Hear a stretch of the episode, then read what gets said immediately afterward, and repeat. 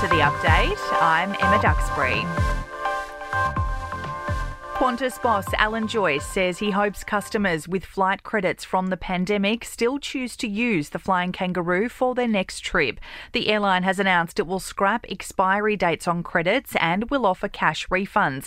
In a pre recorded statement, Mr. Joyce says they want to help customers get back in the air. This is one of the most flexible approaches that any airline has taken to its COVID credits. It comes as the ACCC launches legal action against Qantas, accusing the national carrier of selling passenger tickets for already cancelled flights. The consumer watchdog receiving more than 1,300 complaints from customers affected in 2022.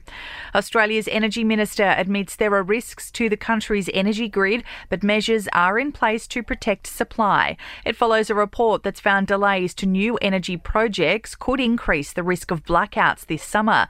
Victoria, South Australia, and New South Wales are most at risk. The death toll from a building fire in South Africa has reached 63, but that figure is likely to rise. Authorities say it was a makeshift homeless shelter in Johannesburg. And greater protections for gig workers will be the focus of the next set of industrial relations reforms. Federal legislation will be introduced setting minimum workplace standards for food delivery and rideshare drivers. Sport and entertainment are next. In sport, there are no more Aussies in contention in the women's singles at the US Open. Daria Saville was beaten in straight sets, while Ajla Tomljanovic pulled out with injury. But Rinky Hijikata is through to the third round in the men's singles. And St Kilda supporters have turned out at Moorabbin for the Saints Open training session as they prepare for next weekend's elimination final against GWS.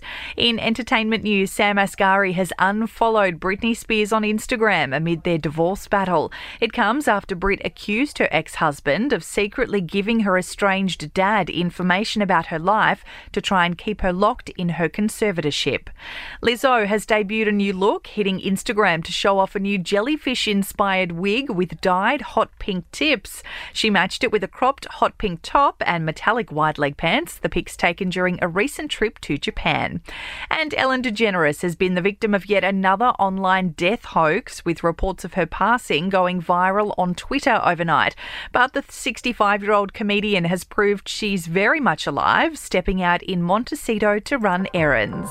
That's the latest from the Nova Podcast News team, but we'll see you tomorrow for another episode of The Update.